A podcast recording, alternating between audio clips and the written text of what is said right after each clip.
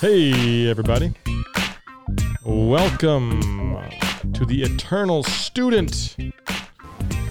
I am Dan Clark, and I'm joined as always by my good friend Sean Keating. And today on the show, we have our first guest on the Eternal Student, Mike McGinnis, a drug and alcohol counselor who spent over 40 years working with adults and mainly young people who have been affected or afflicted by substance abuse, whether it's their parents or themselves. Um, and we get into some really interesting conversations. Mike tells us why he got into this field, talks a lot about his personal story, um, which is really moving and really powerful. And I think um, something we can all learn something from, and um, gives some great advice for what we as educators, parents could do for these uh, adolescents, and then also for many of our listeners out there, what are some things you can do to maybe get out of a rut, maybe um, not be thinking some of the thoughts you're thinking? And I just thought it was, um, I was extremely moved and, and just really, really thought it was powerful. Yeah, it's great to have um, a real live person in uh, studio once again to talk to, and I think you'll be hearing from uh, more people like Mike to kind of share their story and kind of you know drop in little nuggets that all of us can soak up. You know, whether you're an adolescent or an adult, I think all the things Mike talks about today, they they transfer across all you know ages and walks of life. So great conversation with Mike. And um, if you're looking to check us out, go ahead on over to our new Instagram page at uh, the creative. Wait, not the creative, the eternal student. There we go. I don't even know if I have the right handle on here. The eternal student, eternal dot student dot podcast. There we go. Nailed it. Everyone will be right on that.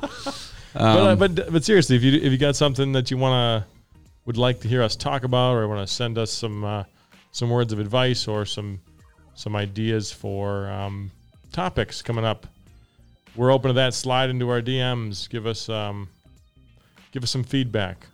So once again, that's eternal.student.podcast. I think you're going to really enjoy this episode with Mike McGinnis on the Eternal Student. I think the main theme of empathy comes up time and time again, and Mike is phenomenal at what he does and is a great storyteller. So sit back and enjoy our conversation with Mike McGinnis.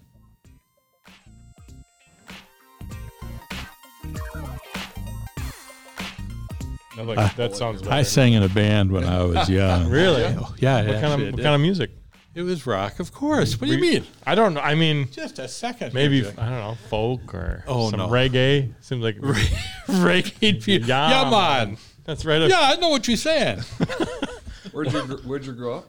Superior, Wisconsin, up by Duluth. Oh yeah, we had the. I was in several bands actually, but the last one was a group called Zipper, Z-I-P-P-I-R, because you know that's the cool way of doing it. This was back in the uh, early and mid '70s, and we were a house band for a bar called Helen's, and part of the deal was they were going to give us a commercial, and so oh, this would be great. So the commercial, and I can quote it.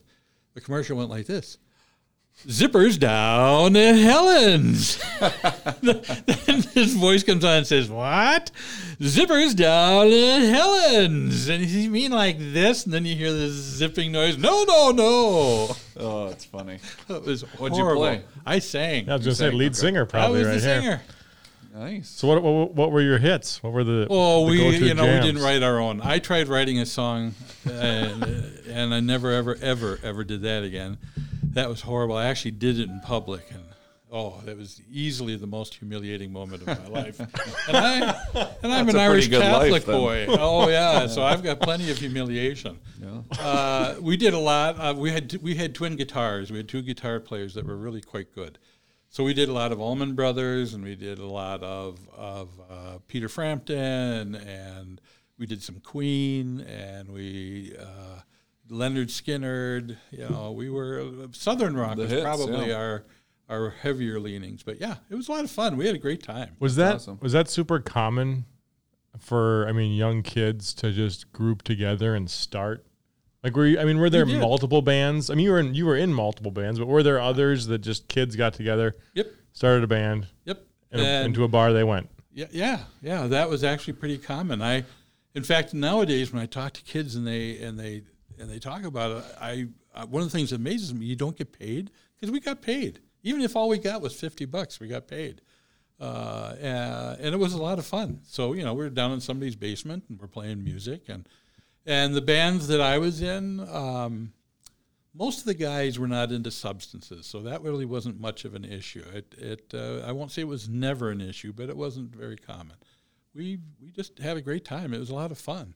Yeah, I was always I'm kind of jealous of that I guess time period because it was always a dream of mine to just have some sort of you know a band to be in where I could be you. I'd be the lead singer, and you know it, it was, it's probably not as much of a rush, you know, performing in front of you know half drunk patrons at a bar, but it's probably still fun to do, right? Well, yeah, it was. We had you know we had like a wall of Marshall amps. We were we were a loud band, and there was almost always some burnout right out in front, sitting there with his head up against them, saying, "Turn it up, man." so, so yeah, and we had our fans. We had uh, oh, we played. Are you, either of you guys familiar with a group called Wishbone Ash? Nope. Wishbone Ash was an was a English group, and their thing was they um, they played flying V's, uh, twin guitars again, and they were really very good, and they were around for quite a while, but they were never they were never as big here in the U.S. as they were over there. And they had a song called Phoenix, and Phoenix was a really it's a it's a long song. It's probably about eight to ten minutes long, and we would play it even longer sometimes because it was a lot of fun, but you can't dance to it because it's one of those that starts out slow and then starts going really fast and then it goes slow and and that was the thing that you know really kept us from fame i suspect those those musical choices Those- was the all the musicians in the area really liked us the rest of the folks uh, let's just sit and listen because you know they're going to go slow again So how do you take the turn from the lead singer of Zipper into you Into know an alcohol and drug counselor yeah? How does that work? Well, it actually it worked pretty well. I was um, so I grew up in an alcoholic home, which always sounds very dramatic. My dad was a doctor, my mom was a housewife, and and you guys know probably dozens of students like me and have known them forever and ever, and probably would never have known any of this. My mom and dad did almost all their drinking in our house, so we were not public display. Uh, my dad was a very well known, well liked doctor. Uh, to this day, when I go back to Superior, you know, I'm almost 67 years old. I still have people saying, Aren't you one of Doc McGinnis's kids? Yeah. so he was well liked. I went to school with a half a dozen kids that were named after him. So, yeah, but Superior is only 25,000 people, so it's not like, you know, it's. It, so, um, so that was that was just it. You know, it was like living two lives. By the time I started getting into the music, which was actually like in junior high. Things were peaking up, and the music was a great relief. It get me out of there. Uh, all throughout high school and the different bands that I was in, again, it was it was a great relief. And then I went to college in Superior for about a year and a half and didn't have a clue what I was doing there. Uh, I was working in hospitals because being a doctor's kid, it was easy to get a job in a hospital. And by the time I was like uh, 17, I was working as an aide.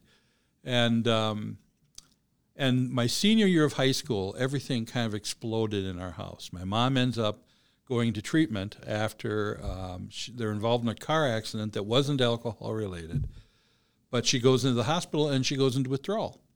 And so then they start looking more closely because they had asked her, Mrs. McGinnis, do you like to drink? Oh, I like a little bit of wine. Well, yeah, she liked a, a little bit of a lot of wine. And so she, and then they caught on that they also, that my mom was forging prescriptions on my dad's prescription pads, which was quite illegal.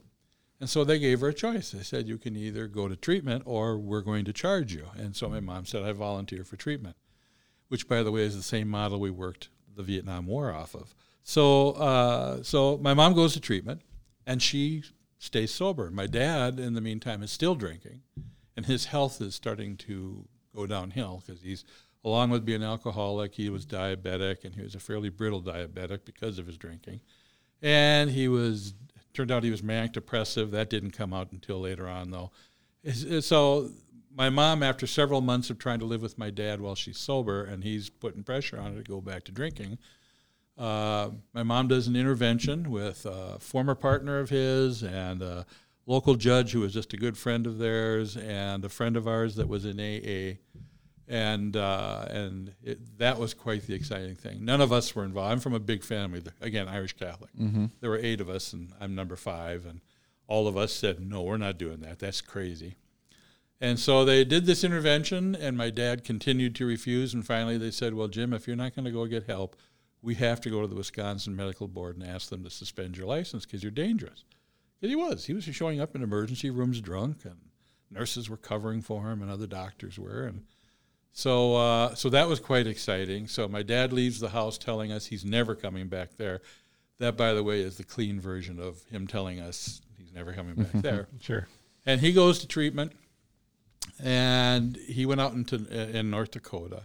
Uh, we didn't want we wanted to make sure nobody could find him, so we went to Mandan, North Dakota, the place that he went to. Eventually, I went to and trained at. But, but anyways, uh, that was the first time we did family counseling, which oh, God, I hated that with all my heart.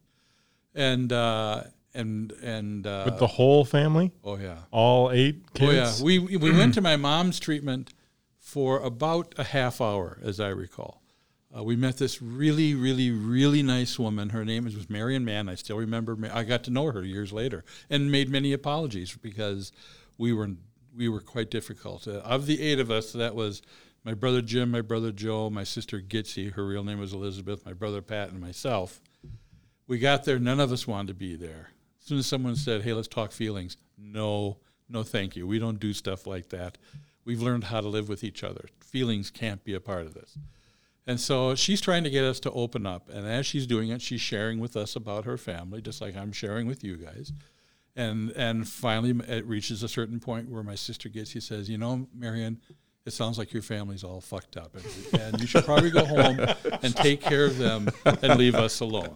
And then we got up and left, and that was the end of that Oh family my section. gosh. You're Yeah. probably like, yeah, Gitsy, way And to it go. was. It's- all the way home, we congratulated her for the first time. You turned that big bazooka of a mouth in the right You direction. finally did something. Yes, I did it right.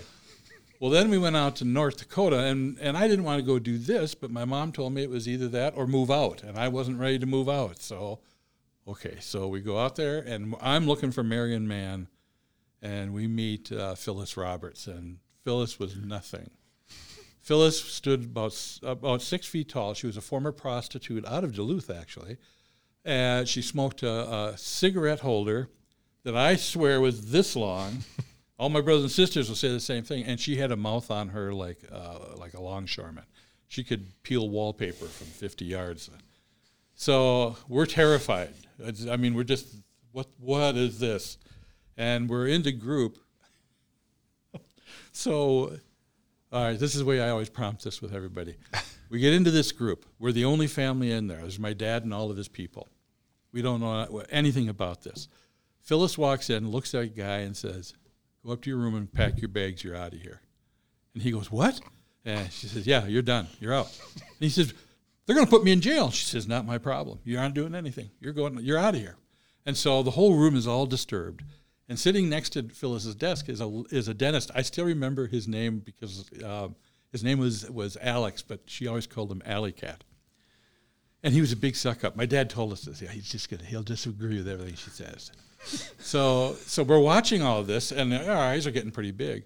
And and Alex speaks up to to Phyllis and actually says, Phyllis, I, I, don't I don't think you should I don't think you should throw him out like this. I think you should give him a second chance. And Phyllis leans back. She had her she had her cigarette holder with her too. She takes a suck off and says, "Well, look at this. Alley Cat's finally found his balls." so at that point, all of ours fell right out of our pants. and then uh, then she started with our family, and she started working everybody around. In fact, I, I've shared this with some of the kids. Um, I'm on the far end of the circle because I learned as an Irish Catholic boy that if you sit in the back of the church, you don't have to go to confession. uh, because Matt's will get over first. And I'm thinking she can't get all the way around to everybody between now and four o'clock. So I'm going to buy a day. So I'm sitting on this couch watching this, and I'm hearing stuff I've never heard. My brothers and sisters are talking about things that went on that I had no idea. What? When did that happen? Where was I? What was this? And I, you know, and my mom is t- sharing stuff. And then Phyllis plops down in that chair right next to me, and I've got like goosebumps running up and down my arm because I hated intimacy. Was not. I did, it was. I was very uncomfortable. Then she put her arm around me, and when she put her arm around me, those goosebumps ran right across my back and down my back, and I thought I was going to go right out of the, right through the roof. And then she leans next to me, and this was actually the most important moment of my young life. She leans up close to me and she says, "You know, you're not fucked up. You're just screwed up." And I started to cry Mm. because that made sense to me. Because I thought I'm broken. Nobody knows it. Nobody knows I'm broken, and I don't want anybody to know I'm broken. I just want to get through things. Uh, I, I college. I didn't know what I was doing in college. I had, I, my the thing I hated the most is when somebody asked me, "What are you going to be when you grow up?" And I don't know. I knew I didn't want to be. Uh, I, I didn't want to sit behind a desk exactly. I wanted to work with people, and then from there on, I don't know. And so, um, so this just messed me up because everything I thought I knew, suddenly I didn't know. Suddenly, everything the way I thought the world was, spun. And for several months, I just I felt confused and angry and frustrated, and um, then finally began to talk because I was not. I was a very outgoing guy. I could make friends very easily, but I was the guy that always listened to everybody, and had lots of advice for other folks. But I wasn't one to share.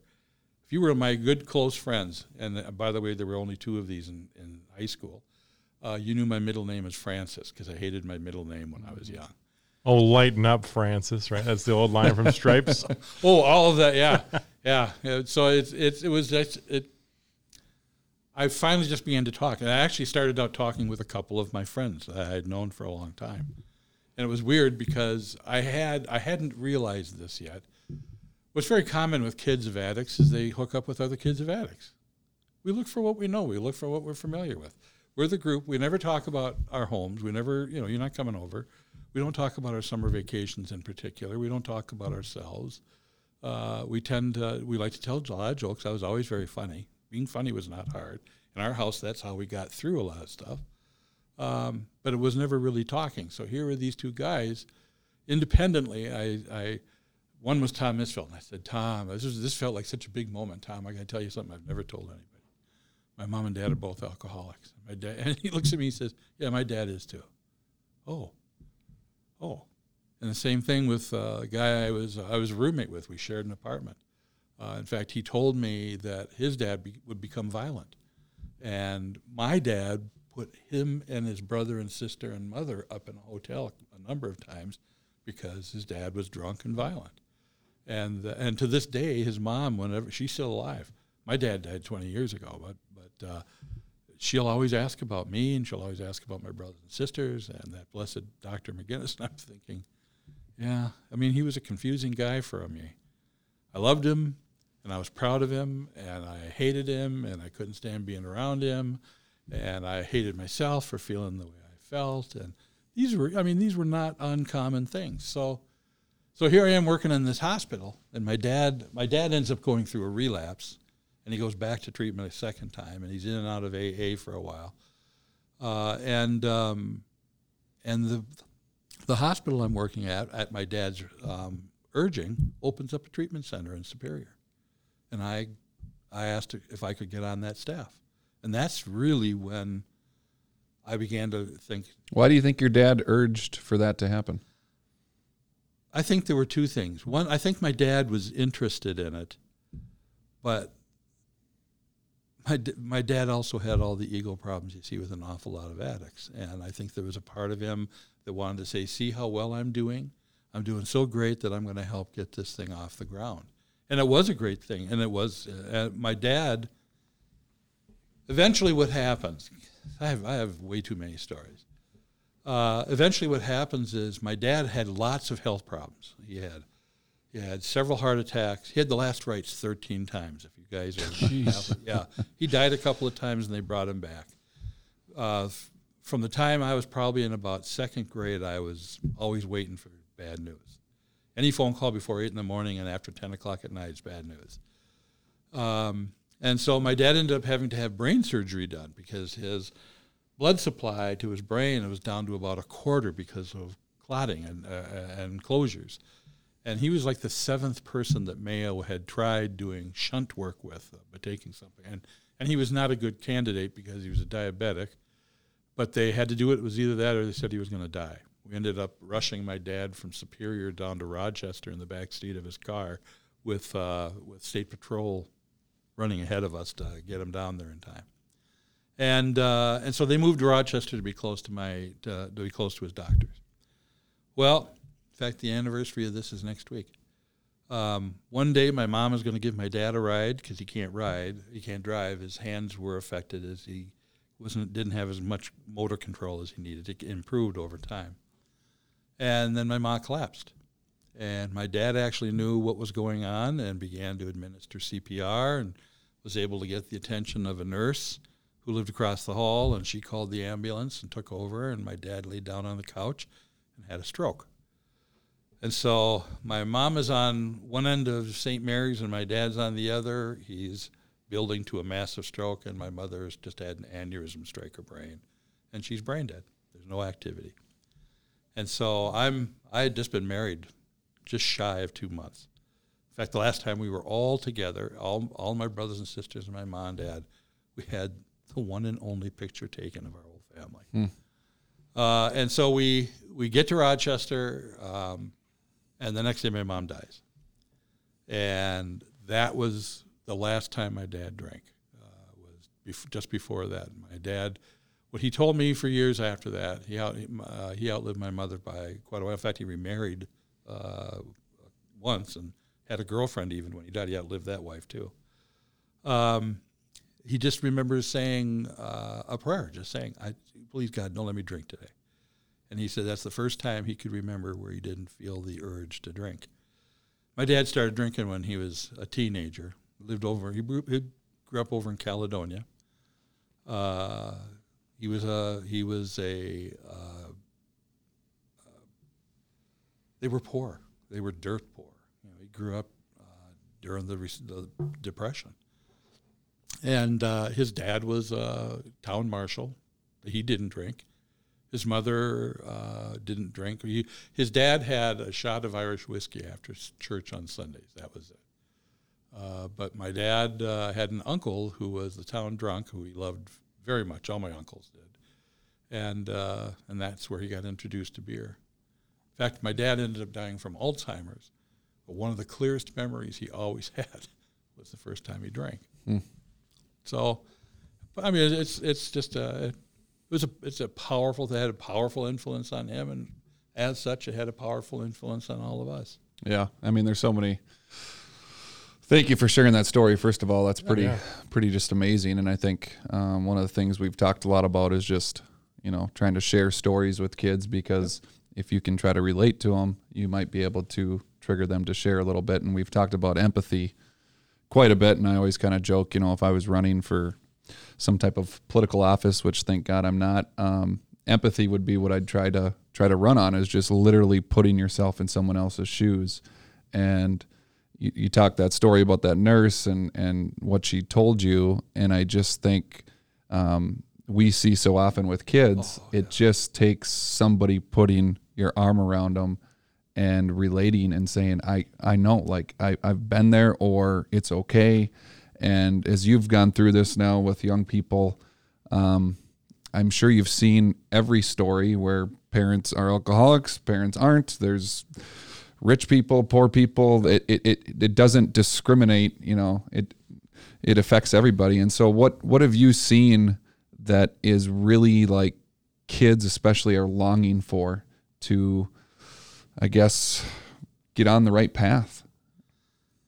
I, I would, the, uh, my opinion would be what most, not all, but what most of our kids are looking for is how do they how do they develop intimacy, and I and and I mean that in terms of personableness. How do I feel? How do I feel accepted by other people? Um, if I if I tell someone this is what I think or this is how I feel, will it, can I expect it will be uh, accepted or do I think do I think I'm going to be laughed at? I think a lot of our kids struggle with feeling alone. I think that's a very common thing. Adolescence. I mean, would you do it again? I wouldn't do it again. I mean, I, and I'll make jokes about it, but honestly, I wouldn't do it again. I, I was just talking with uh, with my grandson, who's 13. He's in eighth grade. Ugh, ugh because you don't need adversaries.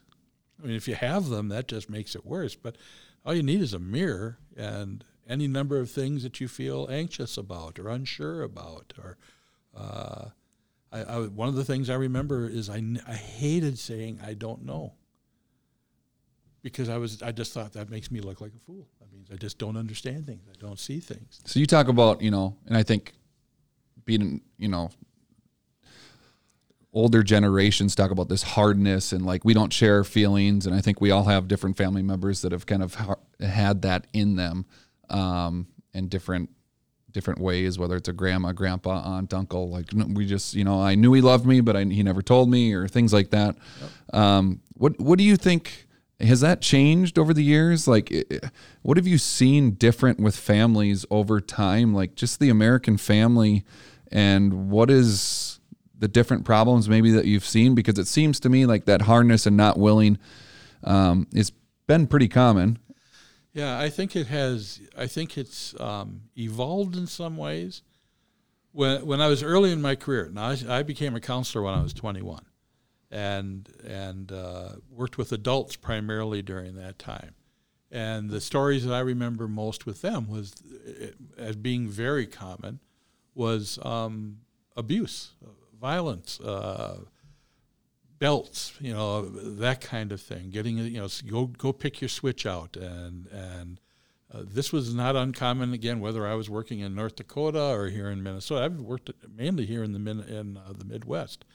Uh, worked in Duluth for a number of years. Worked down in northern Iowa, and and that older generation, being like my parents' generation, that was more of an issue with them. Um, you know, I, I worked through the Vietnam era and all of the trauma that that was involved with and, and all the struggles that went along with that. But, it, but in terms of family, there was a speaker I saw back in the, in the 70s, um, H. Stephen Glenn. He's dead now, but uh, he used to do these presentations, and he made, he made a huge impression on me with this. He said, uh, so, um, people will say that our idea of family or, or, change is slow in our communities. And he says you can look at one generation, there's been a massive change. And he's talking about the difference between like my parents' generation and my generation. He said, uh, you go back to, to that older generation, um, divorce was very uncommon. Uh, the idea, in fact, the old uh, you made your bed, you, you live with, or you, you sleep in it. Uh, but uh, parents parents stayed together. A family was made up of mom and dad, brother, sister, grandpa, grandma, uncles, aunts, cousins, and the neighborhood. The neighborhood was a very big part of child rearing. Uh, parents knew parents. Parents talked to parents. Parents did uh, uh, they did things all together. Uh, if if I walked in the house and my mom gives me a stern look, and she says Mrs. Mannion called I know that Jerry Mannion, Jim Mannion, and Tom Mannion are all grounded. I know that I'm grounded. My brother Pat's grounded. My brother Joe might be grounded.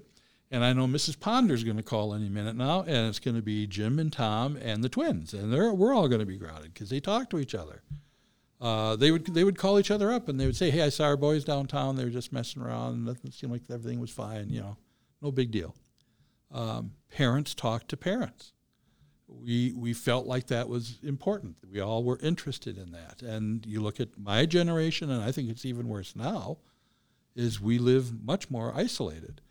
Uh, we don't appreciate that kind of interest. We don't see that as interest. We see it as um, invasive. If uh, if you guys are if you guys are walking in through a grocery store and you see one of your students and a parent, and you think, oh I'm so glad I see you guys. I need to talk to the two of you. What parent thinks, "Oh, this is good news. Thank God we ran into that." yeah, you know, but they don't see us as their partners. They see us uh, too many times as their adversaries, and and that we're not equally interested in them. At a time, when Why? we- What happened? Where'd we go wrong? well, So changing. I mean, for teachers, I- it's probably just the there's a changing role. I think. and technology, I suppose, and there was a I have got into a conversation once that I've always I thought was very good. That one of the significant changes was when we went to a two income family. When I was a kid, a lot of families, certainly not everybody, but a lot of families, kids went home, there was a parent. One of one or the other was going to be there. Um, and parents spent time with us. Um, we've gone to a, it, it's that's just not there. We rarely have parents that stay at home anymore. You, you if you want to have a quality of life, you have to have a couple of incomes, if not more. Uh, and so it's not uncommon that you're going to have kids spending more time alone, less time talking with their parents. When parents do talk, they're tired. You know, they've had a, they have had a hard day. This is not just an excuse; it's a fact. And they, and yet, parents at the same time don't want other people to presume that you should raise my child. I am a parent. This is this is my kid. I know right from wrong. Over the years working in the schools, I wish I had a nickel for every time I heard a parent complaining to the school about, you know, it's not your job to teach them morals or values. That's my job. I, that you just you teach them math and you teach them spelling and you teach them science. That's all they need from you. And no, that's not. You know, I think it's truer now than it's ever been that it does take a village. It takes a lot of people. I don't think it's ever really not been that way. Uh, one of the most important people for me when I was in high school was my my social studies teacher when I was a senior, because he talked he talked to me. Uh, he was, and this and and this may seem very small, but it was very important to me. He was the only guy who ever asked me if there was something wrong. Now, I was very good at putting things away and keeping things off my face, but the, by the second half of my senior year, I was just not doing well. I was staying up late trying to get my dad to bed, and my grades were starting to go down. This guy's name was Nick Baker, and Nick one day stops me as I'm walking into class and just asks me, "Are you okay?" Now I lied to him. Yeah, I'm fine, but I I I hung on to that like you wouldn't believe, like a death grip. And when I was 23, I wrote a letter to him telling him that there's not enough gratitude in the world for him to have done that, and it meant more to me than he'll ever know. But that uh, I will always be grateful to him. And here I am now. Again, I'm heading for 67. I tell this story to all kinds of people. Nick has passed away a long time ago, but Nick had the kind of heart that I needed. And you know, where do we find those? Well, we can't always, and we don't always find them even at home. Chemically dependent people. This is one of the things about it. Chemically dependent people this always sounds bad, but chemically dependent people are self-centered. Uh, and I mean, in the truest sense of this, there's a joke in my field that's that's not really that funny when you think about it. It's uh, an addict spends the whole night talking about themselves, and at the end of the night, they say, "Oh, I'm sorry, I spent the whole night talking about me. Let's talk about you. what do you think about me?" Uh, and uh, but that's that is how it goes. Yeah. The con- it's just like with a lot of our students adolescents, teenagers are generally self-centered. Most everything that happens starts off with, "What does this mean to me? How does this affect me? What, how do I feel about this? What does this do to me?" Um, you know, we learn to be more aware of things around us, and the more we do that, the bigger our world becomes, and the greater we're able to appreciate all those things. But when you have kids who are struggling, again, whether let- let's say it's well, again, a chemically dependent parent or a mentally ill parent or some chronic condition, po- poverty, um, most of their energy is going into survival. It's just simply going into what do I need to do today, and if I'm a sibling, oftentimes you know it's how do I help my brothers and sisters, and sometimes um, just this general sense of bleak not necessarily hopelessness, but just this overwhelming sense of I- it just doesn't get a lot better. How where do I find hope? And and I think that's one of the, the challenges to our kids with this, with COVID. You know, where do I find hope?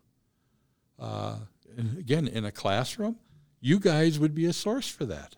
Yeah, and I think, I mean, just based on things that kids have said to me, that's an area where I think teachers in general could probably put some effort into or some work into because a lot of times, even though their job is to teach kids, a lot of them can't even talk to kids. It's it's like this.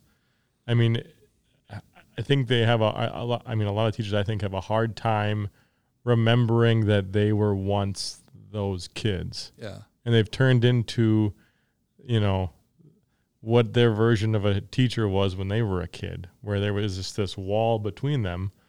But every time I finally am able to crack through the wall of a class, it's just like you know it, would be it's just crazy how much they're willing to to say and and to tell you, and they're they're starving for it because it just I don't think it is very common or you know across all classes for uh, a, a, classroom to be you know in that type of what culture or you know they don't have the ability in some classes to actually talk with a teacher. Instead they just feel like they're you know answering a question. Yeah.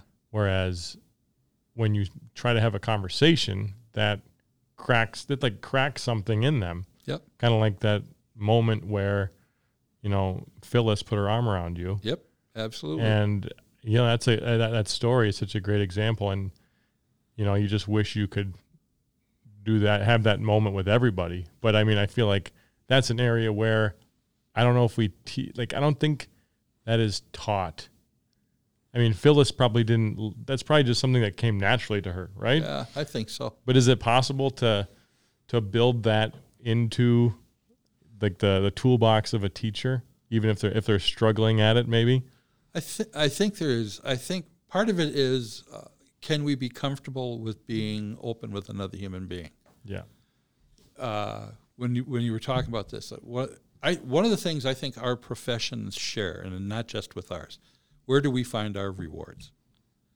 Now, you know, if you have, for instance, you can have students that'll get A's, and you can look at that and say, well, I, I, you know, this was a good year with these guys. But then you have those students that don't get A's, and some of those students that struggle, and and then how do you feel about that? in my profession, recovery is far from a sure thing. I can work my tail off, never really knowing is this thing that I'm doing actually that useful. We can talk about all the all the studies and what they'll all perform, but ultimately, when it's all said and done, I don't know.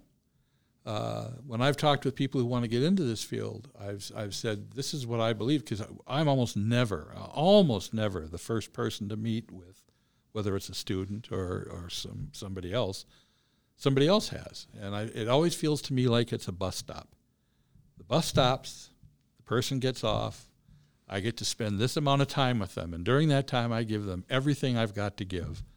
And then they get back on the bus, and then they move on. And there's other people down the line, and probably 99% of them, I'll never know anything about them. I'll never hear a word. Either that or it'll be on the front page of the of the Free Press. At which point someone will say, "Hey, isn't that the guy you worked with before? Good work." You know? So, yeah. I mean, how many ways do you get challenged, and and where do we find that? Uh, this is where I think the our our our relationship with our colleagues becomes so important. Do we feel free to be able to talk about what's working for us, what's not working? Do we have supervision that actually works with us? Do we do we have a supervisor that that really wants to supervise with us, or do we have someone that wants to critique us? Most of us don't seek out a lot of critiques. If I want to critique, I put a mirror in front of me and I go, "Oh, what the hell did you do?" Mm-hmm. Yeah, yeah, yeah. So, so, what's the best part of your job? It is still meeting all these all these people. I'm at a point in my life, and I'm sure you guys, you, you know, if you, I don't know, you, I'm at a point in my life where I can say I've met tens of thousands of people, and got to play a part when they got off the bus. Um, many of them I actually still have some contact with. In fact, just this morning, uh, birthday wishes to a young lady I met when she was 13 and now she's 37. Uh, we still make contact periodically. We'll go to coffee. Uh, one of the first clients I had back in 1975 um, tracked me down to Winnebago. He's living in Kansas someplace after like 30 years.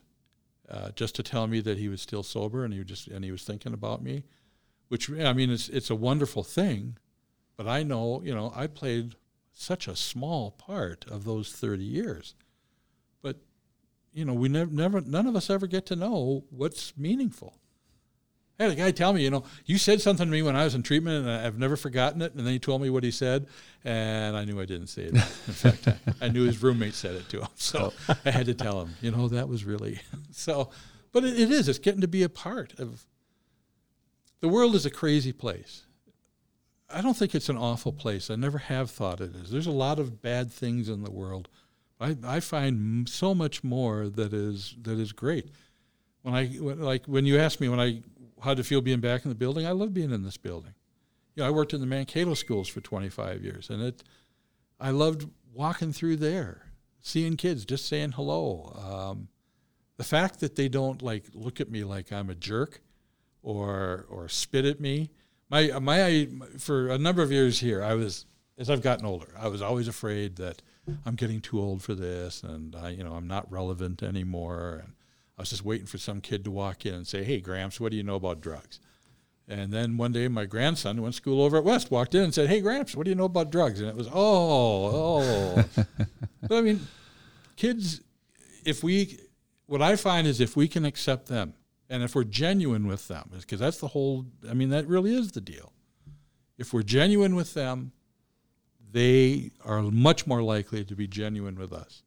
You know, I'm not I'm not every kid's cup of tea, but most kids I get along with really well, and and I'm very grateful for that. I with I will commonly thank them for being so patient with me and for sharing what they have because I mean that they don't have to do anything like that. So it's it is it's powerful. It gives me great hope about the future. I wish I could take a lot of parents with me and say, watch this, listen to this. Yeah, they're going to scare the hell out of you. You scared the hell out of your parents. Every generation, that's a responsibility that we have to meet.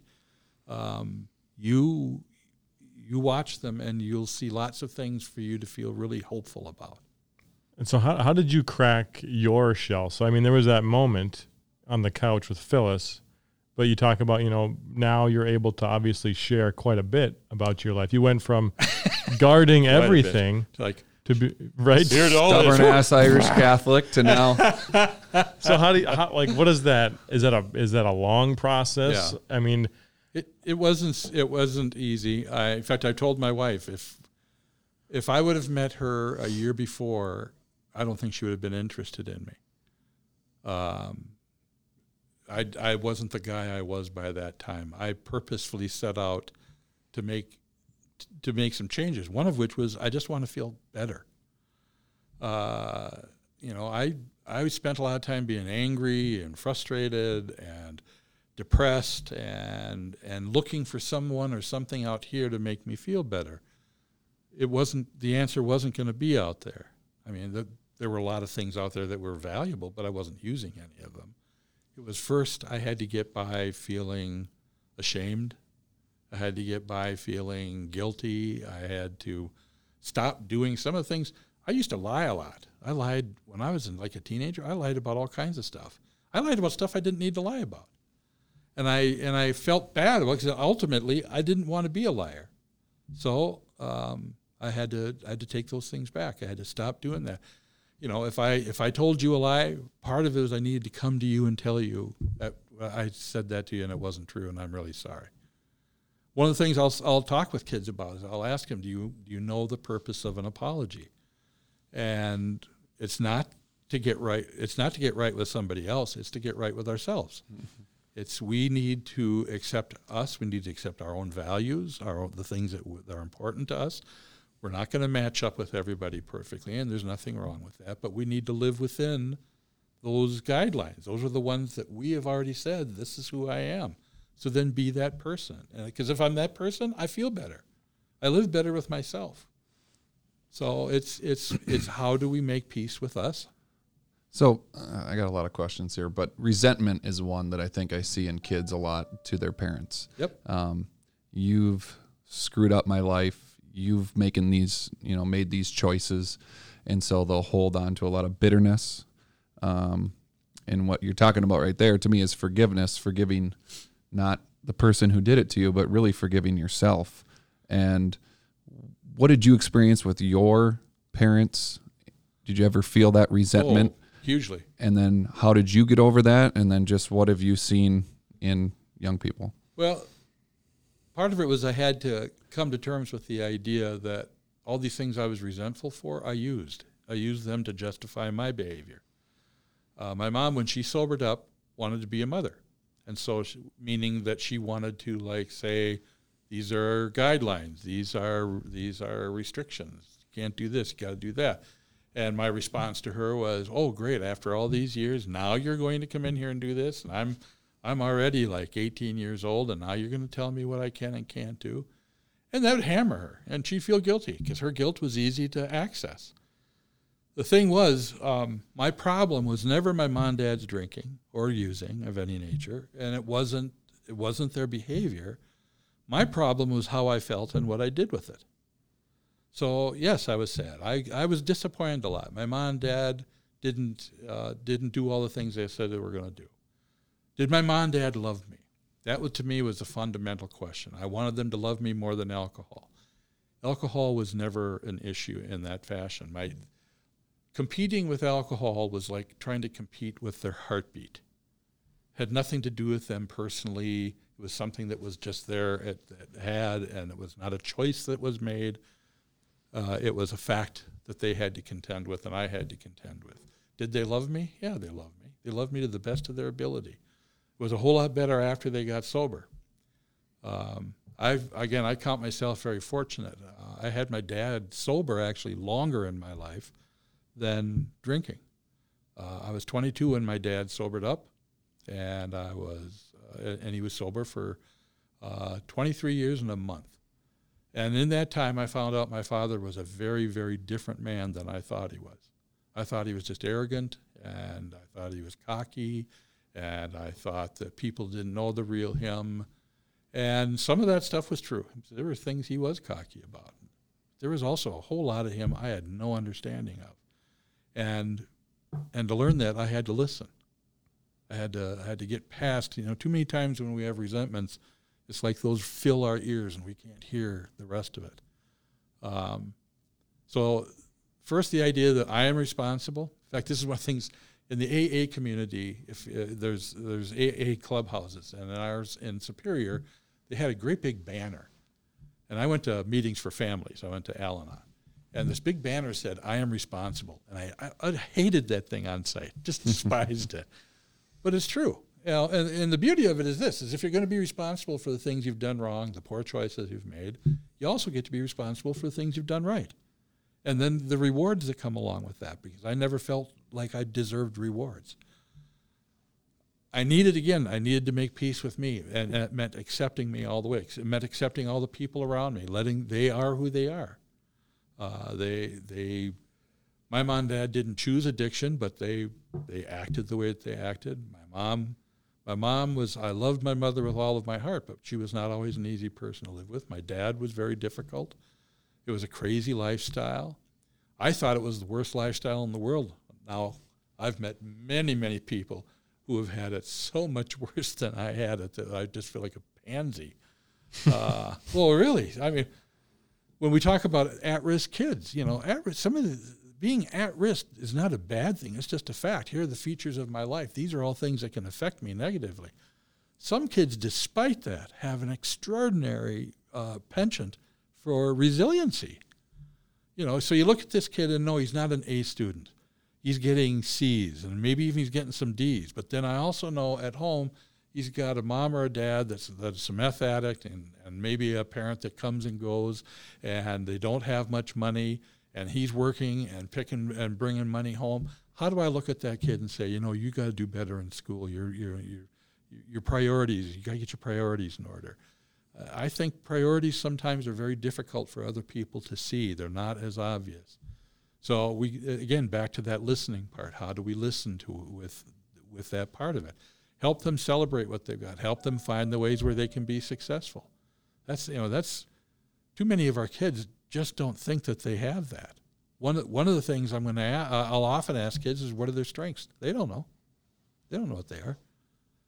I can name off generally with after just visiting with a kid for about 10 minutes, I can name off a handful of things that clearly, you know, are you sharp? Do you have a good sense of humor?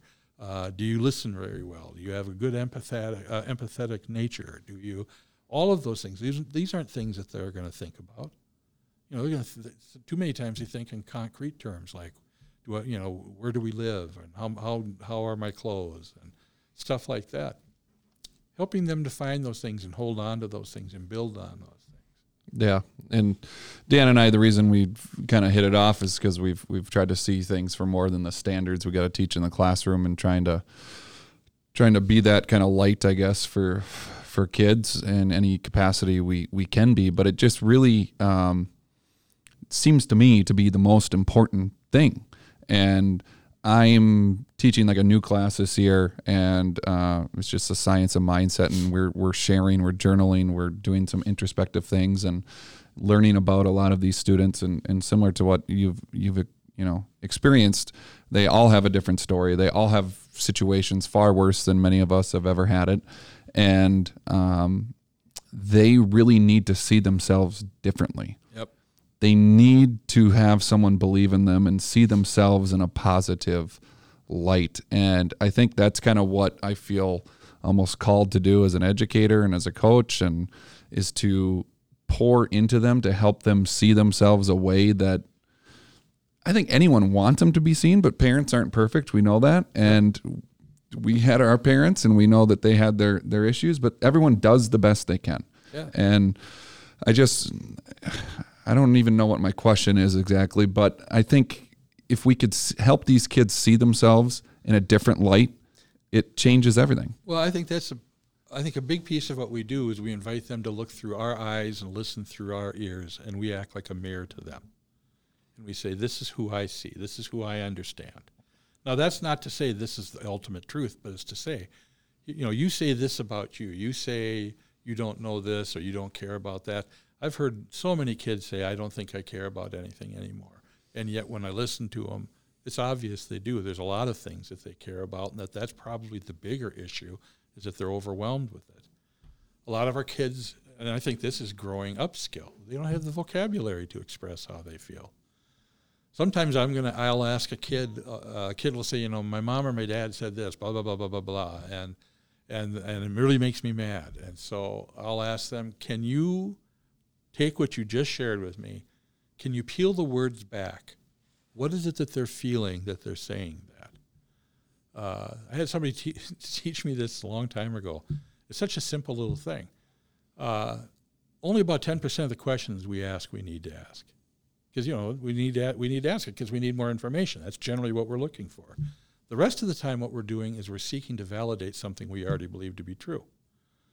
So and questions too many times don't address what is it that we're really thinking about. Um, and so what I was taught was ask yourself, what am I feeling that I want to ask this question? And make a statement out of that instead. Um, one of the things we had to contend with in my family was there was a rumor going around that my dad was cheating on my mom. And the way that this presented itself was um, my dad would leave for work He'd go out the back door, get in the car, pull out of the driveway, and then the phone would ring. And there'd be a woman on the phone who'd ask for my mom. And then she would say, You know where he's going, don't you? You know what's really going on, don't you? You know what's happening. And my mom would start crying, and she'd drop the phone, and one of us would pick it up, and it would be hung up. And we never did find out who it was, but it had to be somebody who could see our house. So here I am. I'm like 16, 17. My mom ends up hospitalized in a depression. I'm I'm angry. I'm angry at this person who's calling. I'm angry at my dad because I'm afraid it's true. And then I feel guilty because I don't know that it's true. And what if it's not true? And I feel protective of my mom and I feel like I'm failing her because I can't protect her. So I got all this garbage roiling around inside me. When my dad is in treatment, I look at him and I say, Have you been cheating on mom? And he looks me right in the eye and says, No. Okay. Now, do you think that satisfied me? no. I walked away thinking he's a liar. I know he's a liar. He's just a big liar, and it just and it just sat there until about two, three months later, and we had a blowout. He and I, my dad, I was not a guy to fight with my parents. I was passive. Every, you know, I, I would go down to the basement and listen to fights through the floor upstairs and figure out is anybody going to get hurt. And if not, I'm staying down here and I'm going to draw.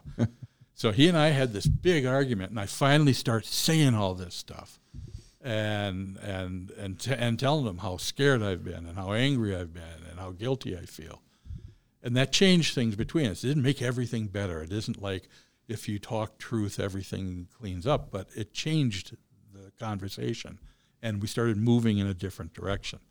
That's when I started finding out that my dad was such a different guy than I thought he was. Because So, do you feel before your dad passed, you got, oh, I guess, closure and Yeah. got to know your dad on a level that Yep. you're satisfied with? Yeah, the thing you know, it was funny. I was talking to my brother Pat. He he went into pre med. I went into pre med. Neither one of us wanted to be a doctor. Uh, it was just we just wanted our dad to be proud of us. He never wanted us to be a doctor. Uh, he wanted us to be happy, but we never really asked him that part. We just thought this is this would be how it was. After my dad had to retire from medicine, that was when the brain surgery and everything happened. My dad started an entirely new life. He was very active in AA. He sponsored tons of people, a bunch of doctors over in, at, at the Mayo Clinic, a bunch of other people. He was active in the Senior Citizens Coalition in Minnesota. When uh, uh, Quie was the governor, he was on the on the seniors um, uh, board with uh, with the state of Minnesota. He did all, he did all kinds of things, and what and he was very happy. Um, I found out my dad was a far better human being than he was a doctor, and he was a pretty good doctor. But he was a human being. He made mistakes. Uh, he wasn't going to go to our my brother Jim's wedding because my brother Jim was going to marry a Lutheran. now, just so you know, my dad has a younger brother who was a Monsignor, and a younger sister who was a, a nun. Both of whom told him, Jim, the Vatican has said there's no problem with with Catholics marrying Lutherans. It's, it's, it's all good. In fact, uh, my uncle, uh, Father Joe, uh, did the did the service, and my dad said, "I don't care. I'm not going to go to that wedding. Lutherans and Catholics shouldn't marry." That's when my mom told him, "You're either going to go to a marriage or you're going to go to a, a divorce. It's going to go one way or the other." Then my dad, when he remarried, married a Lutheran. No way. Oh yeah, yeah. A lot of things ah, changed. A lot of his attitudes. It was. But, I Sounds mean, a lot like my dad. But that's one of the things I admired about my dad was that even even at a later time in his life, he was working to try and learn things. To grow, Adjusted, adapt, yeah. learn. Yeah. And so what? So he, you said he kind of that was that the one day, the day that your your mom died was the day that Things that changed. Things changed. Does it have to? I mean, in your experience with you know young people in addiction, does it always have to be? I mean, it seems like when there are those moments that are just those gut punching moments, those are the the most opportune times for Change. that radical change It- is that i mean what what else what's the other option or is it Can all people is, figure it out before rock Oh, bottom? Yeah, because there is no rock bottom. Now you're gonna. Uh, some people will disagree with me on that. I'm good with that. But uh, when, in my experience, everyone who has said they have found rock bottom, they also find a pick and a shovel, and they find a new way to go even deeper. Um, well, but but they do. Uh, some of the people who I have most admired, uh, the fellow that helped my dad um, get into treatment the first time, his name was Dennis Murphy. He was a great guy. He was actually the head of the program when I was an aide in it, and, and Dennis was wonderful to me and to my family. I went to school with his kids. Dennis had been sober for over 20 years, and he relapsed. And when he relapsed, he was ashamed, didn't want anybody to know about it, so he would hide. He would go to his cabin, and while he was there and deeply intoxicated, he fell down some stairs and hit his head and bled to death because his blood alcohol level was so high it wouldn't coagulate. My father grieved him. I grieved him because, Dennis, that was not Dennis. That's not the commentary on his life. Most of the people that, that I know who are in recovery will tell you they've had they've had all kinds of gut punches. Uh, they've they've they're high drama because I mean when we talk about loss of control, there's loss of control. Uh, in this county, we have a drug court that's been around for oh gosh, it's got to be over ten years, And we've got people in there who have done extraordinary things, been through all kinds of deals. For most of them, it's actually when they reduce all of that drama and they go in and they go into a different direction. Uh, so it's it, it it's it's going to be when do they when do I take responsibility? The the philosophy in the recovery program that I've always appreciated is one day at a time. I can do this one. Today is manageable. I can't I can't predict tomorrow. Today I can make decisions about what I'm going to do, what I'm not going to do, and sometimes it's not going to be today, sometimes it's going to be this hour and sometimes it's the next few minutes. But I put into play all the things that I know that work for me. And most of those folks when they put their recovery together, part of it's going to be who are the people that I look to that inspire me, that support me, that help me help me stay honest with myself. Uh, most of the most of the, the, dishonesty that most addicts, and I think a lot of us, quite frankly, will do, isn't going to be with other people. It's going to be with us. So as you you said, you're gonna this is your last year and you're gonna retire Yeah. in the spring. Um, have you thought much about that? Have you thought about reflecting at all about the career you've had, the life of work you've done, and how you look back on it? I mean, we heard about how you started, and now as you're kind of thinking about all the people and all the stories and all the how you got into this, and obviously hugely influenced by your story. Um, you know, when you come to that, everyone kind of thinks about that, oh, retirement and, all this stuff. And how do you look at it? Um, I, uh, I'm primarily I'm going to retire because I think it is time. Um, have I- and I've had an extraordinary career, but but I would have to tell you I think I've had an extraordinary career because of the people that were around me. They taught me a lot. They gave me a lot. I don't know that I've ever had an original thought in my life. Uh, people taught me things or showed me things or exposed me to things that, that affected me. A lot of the things that I used to think when I first got started have gone by the by because I've grown and changed and and and all those people, all those stories, all those lives, they've all changed me. Um, I don't know. I've had people tell me I should write a book, and I'm thinking, no, I don't. I don't. I really don't think that. I th- I think my I think I've had a wonderful career, and I think it's been an extraordinary career because it's been it's been extraordinary to me. I know a lot of people who have had careers like mine. I mean, they've they're going on around us all the time. I don't know if I want to write a book or if I want to go out and just find different ways of of having the same kind of thing happen. Um, I've I've reconnected with a lot of my old friends from high school and found out that I could have had so much better friends if I would have just simply opened my mouth and looked around. Uh, I can think of all the ones that bugged me, and you know what? They have less and le- I can't pull their names up as easily as I used to. But there's all these folks that we we share things now. We talk about stuff, and I'm thinking, I think I'd like to go spend some time with them. My wife, I've asked, uh, I've been accused over the years of being a workaholic too. So uh, I would like to to do things with her. I mean, we've done stuff. We've done some traveling, and you know, we've been to Ireland several times, and we've done cruises. But I'd like to go around the country. I mean, stuff like that. I have a camera that I've invested money in that I really ought to invest time. In. You're in. pot committed. yeah, no, I feel you. What? So thinking about, I mean, as you leave the field, I guess there's, I mean, there's always gonna be kids, and those problems are probably always gonna be there, right?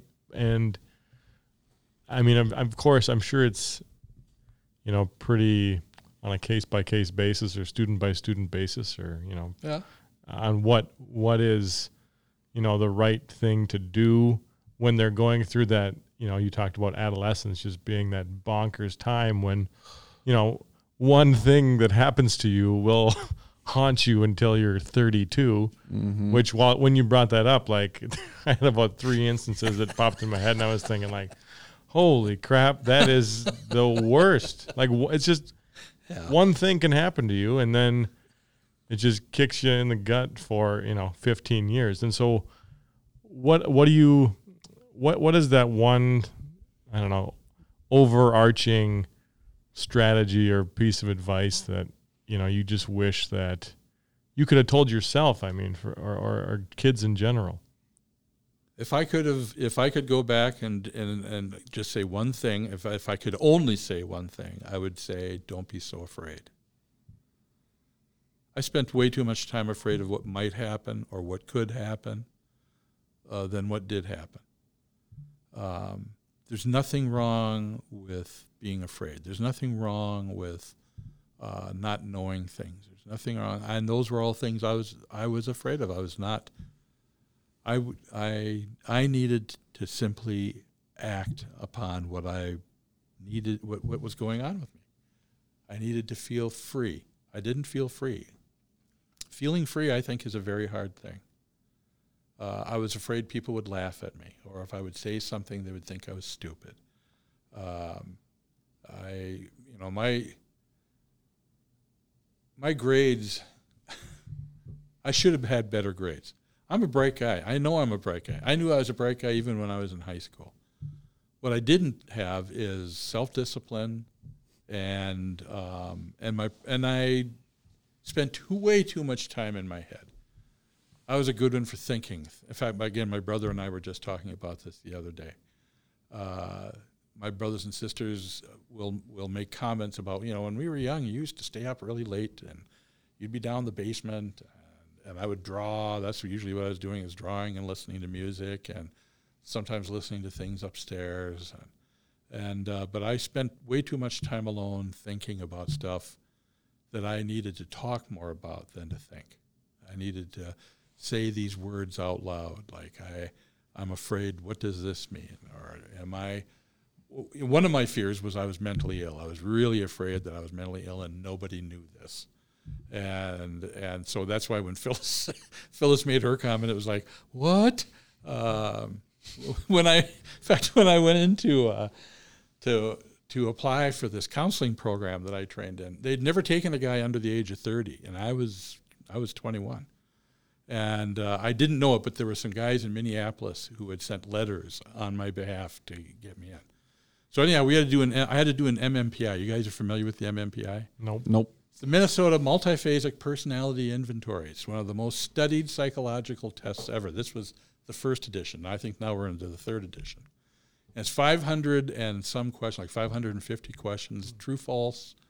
Uh, and and there were ex- some of the questions were kind of like the one that you had earlier, and some of them were really different, and some of them were really weird, like I talked to angels and something like that. So, and I knew enough about this to you don't lie because I'd actually scored these. These, and I knew from scoring them you can't mess with this test. If you if you do that, that's what it's going to say is you messed with the test. So I do the test, and I'm in front of uh, of the the the uh, uh, head psychologist. His name was Dr. Olaf Gadebring.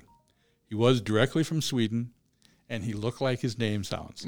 he was a smallish man with white swept back hair, high forehead, black rimmed glasses, a bow tie, and suspenders. And yeah, a very heavy accent. And so I'm sitting there, and he's looking at this, and he's looking at me, and he looks at this, and then he says, You have a fear of being mentally ill. and I think I said, ha ha ha. Oh, that's, That's, I mean, that's pretty. I think that's pretty dead on for. I mean, not just kids, but also Oh. you know adults. Half the things that we, what's wrong with me? no, just that idea Yeah. of fear. Yeah. You know, like being a, just being afraid. I was just telling you yesterday. You asked me to come talk to your class, and I was saying, well, I'm a, I'm afraid that I might reveal something that. You know, somebody might take and like Yep. turn against me, Judge and then my me life is Judge- destroyed, and it's probably not it's it's too much in your head, you know. It's it's it is. probably not. yeah, yeah. We bad. just did that in my class, and we all shared a, a little project we call our hero, our highlight, and our hardship of our life, and. Yep.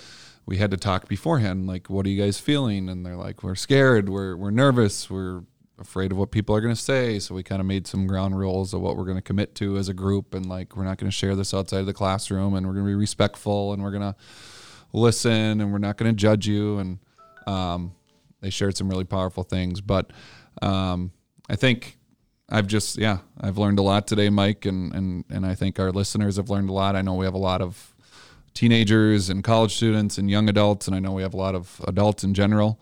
Um, but I just love talking to people, and I love hearing their story, and I you know we just really enjoy learning new things that we can try to use in our classroom and try to inspire some kids. And, and one of the things we hope from this is that some kids out there might listen to our show and listen to your interview and, and just be like, oh, okay, I'm not the only one, or like someone else has been through it, or I'm not fucked up. I'm Yeah. just screwed up.